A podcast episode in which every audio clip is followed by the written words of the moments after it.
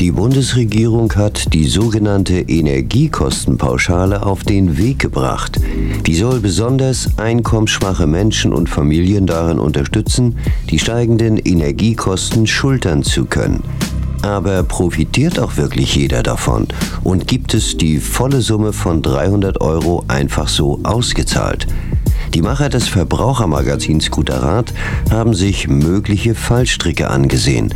Und wir sprechen mit der stellvertretenden Chefredakteurin Katja Reim in Berlin darüber. Hallo. Hallo. Frau Reim, bekommen wir in den kommenden Monaten 300 Euro einfach so geschenkt? Na, ganz so einfach ist es nicht. Ähm, zum Ersten hat nicht jeder Anspruch auf die Energiekostenpauschale. Ne, also das gilt für Arbeitnehmerinnen und Arbeitnehmer, die Lohnsteuerklasse 1 bis 5 haben. Äh, außerdem für Minijobber, die den wirklich auch als Hauptberuf ausüben, Freiberufler, Gewerbetreibende, Land- und Forstwirte. Und das andere ist, das ist ja trotzdem einkommenssteuerpflichtig. Das heißt, wenn man über dem Grundbetrag liegt, der ähm, aktuell bei 10.347 Euro im Jahr liegt, dann muss man darauf auch ähm, Steuern zahlen. Und das trifft ja auf die meisten zu.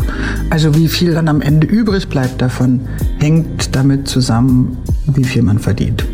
Heißt das im Umkehrschluss, dass der Rest leer ausgeht? Grob gesagt ja. Also Rentner, Pensionäre, Studenten, ähm, die haben kein Anrecht darauf. Es gibt inzwischen einige Tipps im Sinne von, wenn ich als Großeltern auf mein Enkelkind aufpasse und dafür mich bezahlen lasse, dass das dann wie so eine Anstellung ist oder ein Job.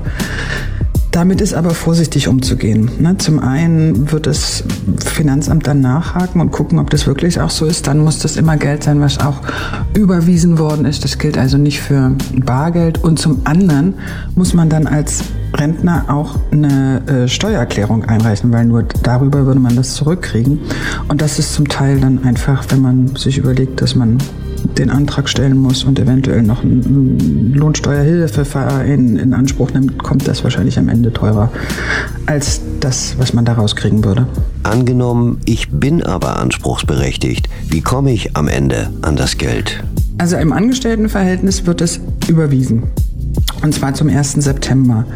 Wenn das dann noch nicht drauf ist, sollte man nachhaken, weil das kann dann auch sein, dass es erst mit dem Oktobergehalt ausgezahlt wird, weil wenn, vor allen Dingen, wenn der Arbeitgeber nicht monatlich, sondern nur vierteljährlich zur Abgabe einer Lohnsteueranmeldung äh, verpflichtet ist.